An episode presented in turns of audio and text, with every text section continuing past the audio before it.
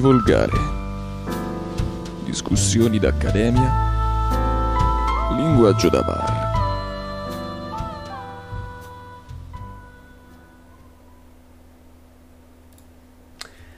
Buonasera e benvenuti su Divolgare, il podcast che non piace né ai grandi né ai piccini.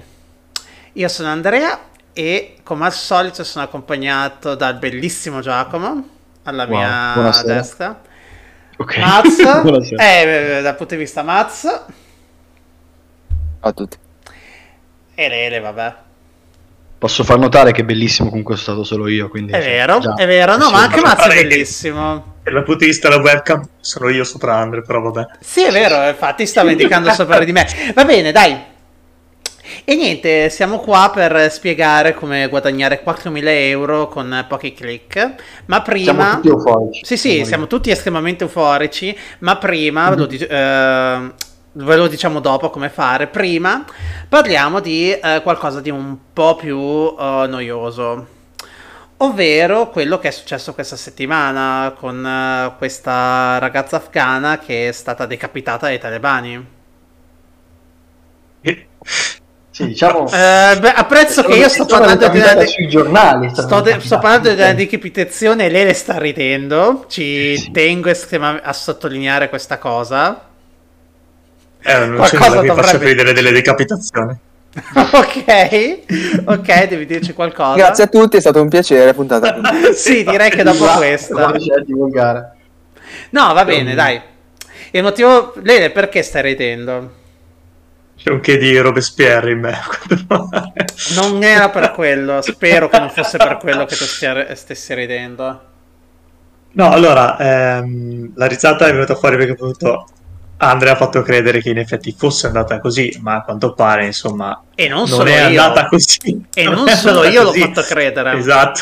L'avreste Esatto. mai detto che la stampa non ha fatto ricerca? No, però realtà, vabbè, in realtà da quello che vedevo è una situazione molto più eh, complessa in questo caso. Sì, allora... Tanto silenzio, ehm, infatti. Il giorno dopo non ci sono state eh, particolari smentite, dando un'occhiata appunto negli ultimi minuti sembra che qualcuno finalmente stia iniziando a parlarne. Ehm, però insomma, ovviamente eh, buttarla lì in prima pagina per parlarne, eh, girate lo schermo per vedere le news, eh, compare, fa, fa molto più effetto. Quindi insomma, eh, segue proprio quella linea da titolo clickbait eh, che proprio abbiamo seguito noi per questa puntata. Stavo per dire, non come noi, noi abbiamo solo titoli sinceri. No, ma, ma magari alla fine parliamo davvero del metodo eh, per i 4.000 euro. Restate ad ascoltarci. Si può fare. Restate ad ascoltarci fino alla fine.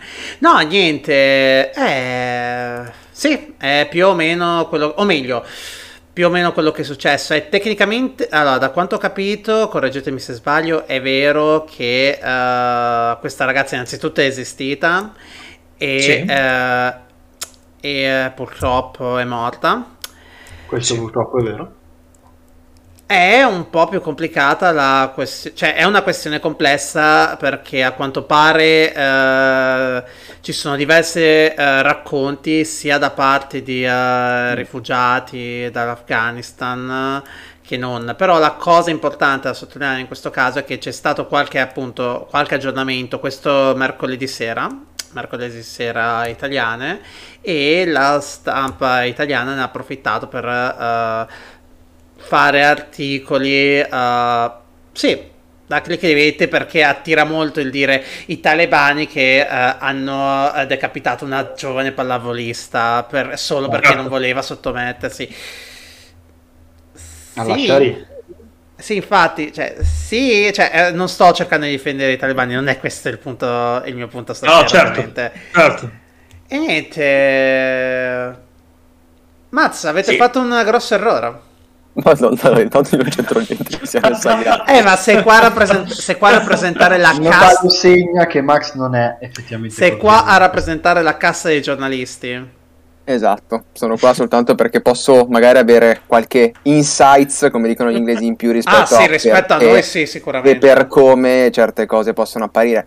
Ehm, al di là di tutto, io faccio una parentesi, cioè di per sé, anche fosse stata vera, mi sembra la classica notizia di, con- di cronaca macabra che non aggiunge niente all'informazione generale sullo stato, in questo caso dell'Afghanistan, ma è una cosa su cui gli itali- soprattutto in Italia ci sguazziamo molto volentieri sulla cronaca nera di questo tipo, anche quando non dà valore alla, alla conoscenza generale.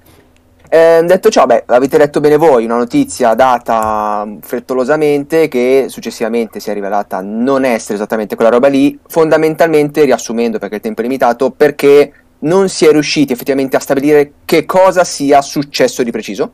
Come ha detto bene Andre, sì, effettivamente questa ragazza è morta, probabilmente è successo ad agosto, già, e già questo crea grossi problemi a come è stata ricostruita la notizia durante questa settimana siamo qua a parlare del perché questa notizia sia stata data in questo modo e cosa in un certo senso rappresenti per il modo in cui il giornalismo sta funzionando ormai da un po'.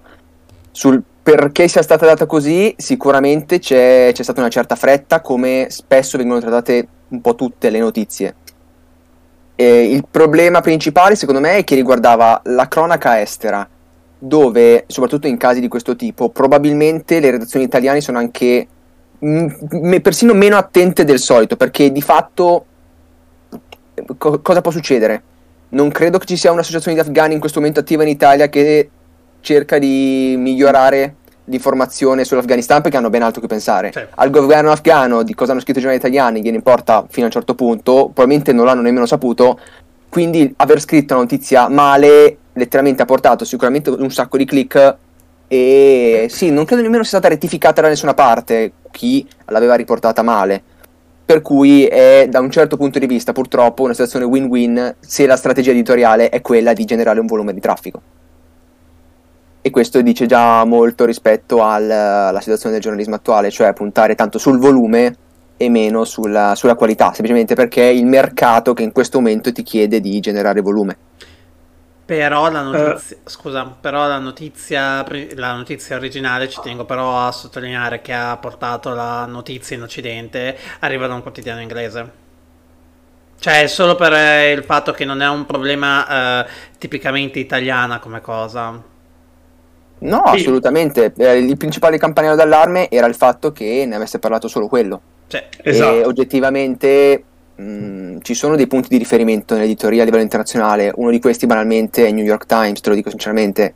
Se i Sì. grandi giornali internazionali non riportano la notizia e lo ha detto un giornale inglese, un tabloid di dubbio gusto e poco attendibile, due domande te le fai perché non esiste situazioni in cui l'Italia arriva prima su una notizia internazionale o seconda in questo caso. Ah, wow, evidentemente il New York Times o il Washington Post o chiunque altro avrà avuto delle fonti che gli hanno detto guarda non sappiamo dirti se è così, non sappiamo dirti come e quindi semplicemente hanno detto non c'è abbastanza materiale, non possiamo scriverne con certezza, non ne scriviamo. Eh, però gli è stata fatta una scelta di questo genere. Di qua no. E la scelta è quella, la, la linea editoriale se prevede il... Poi anche lì, a me spiace molto generalizzare, però Sì, sicuramente certo. in questo momento in Italia eh, la transizione digitale di un certo tipo di giornalismo è sta- è- viene fatta grossolanamente perché si è passati a un giornalismo che viveva bei soldoni perché la pubblicità pagava bene, perché l'informazione era solo a pagamento, o andavi in edicola a prendere il giornale o non leggevi, info- non ti informavi. Il fatto che a un certo punto l'informazione online era completamente gratuita e per certi versi continua ad essere gratuita ha creato un grosso problema.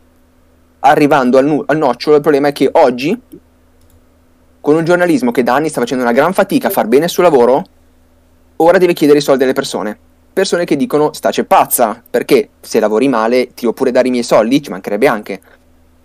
Il problema è che finché non arriva un flusso di denaro, di denaro fisso di questo tipo, cioè le persone riprendono a pagare, l'unica strategia da fare per i grossi gruppi editoriali, che per esempio in questo momento in Italia sono Jedi per Repubblica, La Stampa, eccetera, e RCS per il Corriere, devono puntare sul volume, volume attraverso cui click possono campare di pubblicità. Perché devono fare questo volume? Perché hanno un carrozzone di persone derivante da quando erano un colosso del cartaceo che deve essere mantenuto, perché l'alternativa è licenziare metà delle persone che lavorano lì, fare molte meno notizie molto più curate.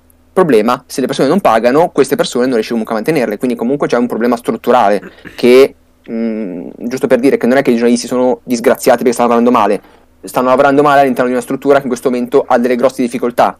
bello il New York Times, bellissimo il Guardian, bellissimo il Washington Post, io do soldi a tutti questi tre, tre giornali, ma sono tre esempi estremamente virtuosi.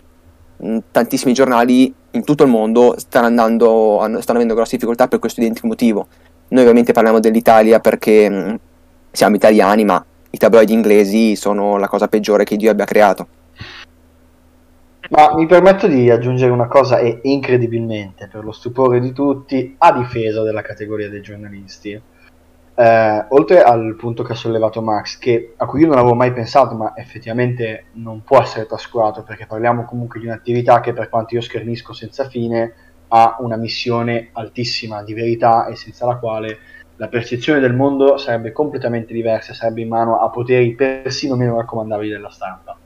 Per cui c'è da dire anche una cosa che proprio nel sistema italiano, oltre alle difficoltà di questa transizione da un mondo che viveva sui giornali al mondo attuale dove la notizia è molto pirata, potremmo dire, c'è anche poi il problema che eh, il diritto di cronaca, che è un diritto costituzionale assolutamente tutelato, di cui è l'articolo 21 se non sbaglio, eh, è volutamente temperato dalla necessità di tempestività. Questo cosa vuol dire? Spesso io lo cito per fare una critica ai giornalisti, però è anche giusto che funzioni in questo senso. Eh, per esigenze di cronaca, appunto, dove è fondamentale la rapidità nel dare una notizia, quindi non stiamo parlando di fatti avvenuti dieci anni fa, di un dossier su un caso chiuso, eh, è legalmente permesso, persino a livello costituzionale, sacrificare del tempo nella ricerca pur di dare questa notizia che si presume essere, perché sennò non saremmo nel diritto di cronaca italiano, eh, utile al pubblico, soddisfa quindi un interesse pubblico e eh, allo scopo chiaramente la verità. È permesso di fatto dare notizie che poi si rivelano sbagliate, fin tanto che io ho questa esigenza di eh, assoluta tempestività, eh, soprattutto posso dimostrare che comunque le ricerche le ho fatte nei limiti del possibile, proprio perché l'informazione al giorno d'oggi si muove velocissima e questo l'avevano già capito persino i nostri padri costituenti, che stiamo parlando di un periodo dove nessuno si immaginava cose di- che succedono oggi a livello di velocità di trasmissioni, quindi non è così, non va sempre eh, non considerato l'aspetto del io devo fare ricerche ma potrei non avere il tempo di farle, perché se io sono l'ultima testata a pubblicare una notizia eh, e tutti gli altri ne hanno già parlato, soprattutto come sta dicendo Max, hanno attirato un grande volume di, di lettori, chi è che andrà a leggere me? Solo perché magari dico una cosa leggermente più giusta, ma che arrivo tre giorni dopo. E se non faccio così, io non assicuro lavoro ai miei giornalisti, e questo chiaramente non è una cosa positiva, ed è un aspetto che è difficile immaginarsi quando è facile, e sono il primo a farlo, puntare il dito contro l'inesattezza delle notizie. Secondo me, in particolare nel caso di specie, eh, difficile parlare di urgenza di notizia perché stiamo parlando di una ragazza che è morta purtroppo mh, più di un mese fa, tra l'altro in condizioni che non riguardano l'Italia, però è un settore su cui, anzi è un fattore su cui è importante discutere, cioè c'è un'esigenza di tempestività, insomma. Detto questo, cedo la parola. Volevo solo domandare una cosa, cioè quanto ha pagato e sta pagando sul lungo periodo questa operazione, questa operazione di sacrificare tutto per anche il- un controllo a monte per avere i click. Cioè, dopo un po' le persone non iniziano a dubitare sempre di più a furia di urlare al lupo al lupo eh, del tuo giornale, di conseguenza perdi sempre più persone che si fidano di te e visualizzazioni. Cioè, mi do- do- domando dal punto di vista dei numeri, quanto sta pagando davvero, eh, non, non sulla singola notizia, ma nel lungo periodo Allora, se, par- se vogliamo parlare di un, de- del, del, mm, del ruolo sociale del giornalismo, non sta pagando, semplicemente, anzi, sta creando un danno che non so quanto tempo ci metteremo a, a sistemare, perché curiosamente siamo, stiamo vivendo una situazione in cui il giornalismo in questo momento è forse è più utile che mai e allo stesso tempo la fiducia dei lettori nel giornalismo è tra le più basse di sempre. Il volume di... Allora, il problema è che eh, il volume di traffico è facilmente bilanciabile, cioè nel momento in cui la gente magari... Cioè la gente legge, il problema è cosa legge. Cioè, le, le notizie di politica che magari non tirano più possono essere bilanciate da una notizia che purtroppo tira sul culo di una spogliarellista.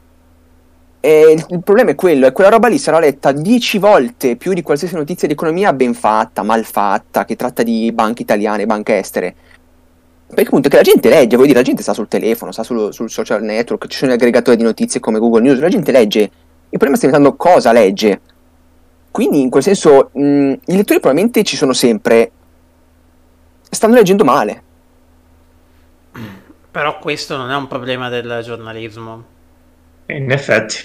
È proprio una Cioè, alla al fine, lì. esattamente, que- è letteralmente domanda. Allora, è bruttissimo il messaggio così, però è letteralmente domanda offerta, c'è domanda e si va a cercare di fornire una. Anche se non dovrebbe assolutamente essere questo lo scopo del giornalismo, sono assolutamente d'accordo con questa cosa e so che ti eh, sto facendo odiare qualsiasi parola sto dicendo in questo momento. No, no, Mazza. ma è molto giusto Però- quello che hai detto. Io, io sono sempre stato molto critico nella mia categoria, nella mia- nel- eh, verso la mia categoria perché ho sempre avuto una grande rifer- eh, riverenza per essa, per- visto la dignità che può avere essere un giornalista. Ma Il assolutamente. punto è che se non provi neanche a educare le persone a un certo tipo di informazione, quantomeno si parte da un gigantesco mea culpa. Poi quello che dici tu è sacrosanto.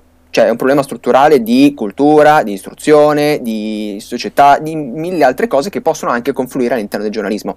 La nostra categoria, ad esempio, mh, è capitato che alcuni esponenti dicessero sì, perché magari, vabbè, come in questo caso, la, la notizia della ragazza afghana era data male, però la gente l'ha condivisa. E um, alcune persone possono anche dire, da- da- è capitato che dessero la colpa alle persone che la, che la condividono questo tipo di notizie. Io ti posso dire, gio- spetta al giornalista fare bene il suo lavoro. Io pago la mia commercialista affinché mi faccia bene la dichiarazione dei redditi, non posso andare a controllare io, perché sennò non la sto pagando, non sta facendo bene il suo lavoro, non posso mettermi a fare io il suo lavoro. Quindi non posso dare la colpa alla gente. Sì, se vai a, a condividere la notizia del Corriere della Pera, occhio, fai un attimo più attenzione, perché ti ha tratto in inganno. Se però un grandissimo giornale ti riporta una notizia, eh, tu, tu la, la segui semplicemente, e quindi da qui si parte gigantesco mea colpa del, del giornalismo. Poi subentrano i fattori che tu giustamente hai detto, cioè se la gente però inizia a leggere di culi, e eh, va bene, posso fare un grandissimo giornalismo politico, eh, la gente vuole sapere come è cambiato il deretano di Beyoncé. Ehm, Adesso interessa anche a me.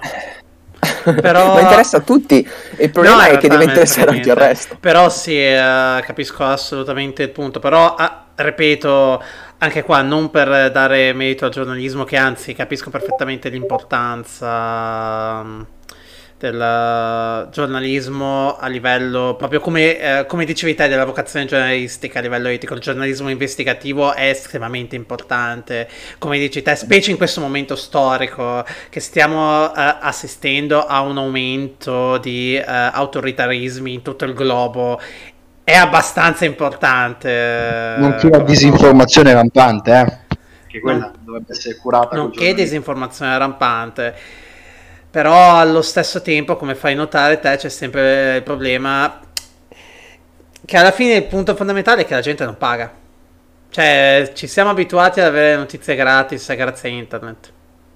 Eh, si può, alla fine il punto grosso è quello, si può ricondurre più o meno tutto lì. Però, ok, cioè, eh, va bene la tempestività e tutto, eh, però come ha detto Max, quanto tempo impieghi tu per controllare su Times eh, che una notizia ci sia?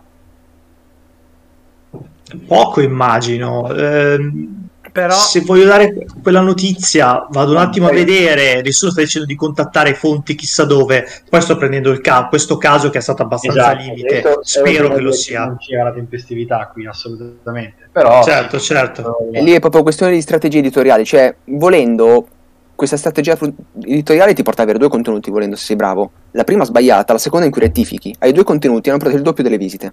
Non è buon giornalismo chiaramente, perché evidentemente non devi nemmeno scriverla prima. Ma nel Certo. momento in cui la strategia dell'editore è ragazzi ci servono le visite perché qua se no la, la- la baracca non, non- non non si regge, avanti. Ah, ok. Altrimenti la strategia di portare le persone a pagare perché crei buon contenuto, perché crei contenuti aggiuntivi è completamente diversa, ma richiede magari 10 anni di trasformazione. E tra l'altro siamo Ok. anche, pare- siamo anche parecchio in ritardo. io, come sempre, Perché se io voglio trainare milioni di lettori, faccio una roba. Se voglio che mi paghino mille, paghino un euro, eh, però devo, devo- devo cambiare completamente cose, devo relazionarmi con loro, Sì, devo sì. parlare direttamente con loro. Certo. Come facciamo noi? Mm. Non è una cosa che fai dal giorno, cioè dal giorno domani. Ma infatti certo. io lo dico sinceramente, io non mi aspetto, cioè non riesco a immaginare che i grossi gruppi editoriali possano in qualche modo cambiare strategia, perché sono troppo grossi e infatti quelli che stanno facendo il lavoro migliore sono realtà editoriali più piccole. eh, cito il Post, cito Valigia Blu, cito comunque realtà editoriali dove ci sono poche persone che quindi possono, sia per esigenza perché appunto sono pochi, curare il contenuto in modo diverso senza inseguire, facendo una cosa complementare a quella dei grandi quotidiani che comunque arrivano prima sulla notizia e quindi continuano a essere assolutamente rilevanti. Non riesco a immaginarmi che queste realtà possano in qualche modo migliorare, sinceramente. Tanto comunque ho visto che immagino non siano abbastanza, ma il Corriere della Sera cioè, non ne fa più un milione di copie, però è sempre sulle 250.000 se non ricordo male, Sì, però immagino non sufficiente. Non sufficiente per Chiaramente tirare- lì dovremmo sapere i loro conti come girano. Certo. Chiaro che se pensiamo a un tempo, sicuramente sono numeri bassissimi e in costa- Sì, sì. in- in- soprattutto in costante calo. Ecco. Poi tra l'altro c'è da dire una cosa che posso dirvi dal mio punto di vista. Non ho mai avuto la- l'occasione di lavorare con o contro giornalisti, però eh, ci sono tante giurisprudenze sui casi di eh, giornalisti che hanno dei problemi con l'editore proprio perché sono anche una figura professionale, e Max lo sa meglio di me, con poche tutele in generale, quindi ovviamente c'è anche quel problema, una posizione meno precaria di cui, ah, scusate, più precaria di quanto non si aspetti. Quindi, come diceva prima, se partiamo da una situazione dove 40 anni fa avevo un, eh, sul libro paga un numero di giornalisti molto alto, avere un crollo come questo, cioè ovviamente è drammatico e chiaramente non li biasimo nemmeno per fare certe scelte che purtroppo riflettono un cattivo giornalismo. Dipende se si vuole cercare di vivere di principi o di vivere come un'attività imprenditoriale e lì effettivamente è un po' un casino. Ma, eh, mh, scusa Andre, eh, ma alla fine co- com'è che funziona? Qual è il contratto tipico di un giornalista? Tu parlavi di questi carrozzoni che si tirano dietro, ma se magari molti fossero a partita IVA potrebbero facilmente eliminare del personale per, per poter cambiare. Poi ovviamente adesso tu non è che Eh, sia problema- manager del Corriere. Io non so cosa sia avere un contratto, mm, quindi eh, il problema è che quando sei a partita IVA hai forse ancora meno giustificazioni, cioè, mm, ci sono quotidiani che pagano magari 14 euro l'ordine una notizia e ti assicuro che è veramente poco. Il problema è, torniamo al discorso di prima, giustificare se io magari ti do 50 euro e far quadrare i conti, perché alla fine torniamo sempre lì, il discorso è quello.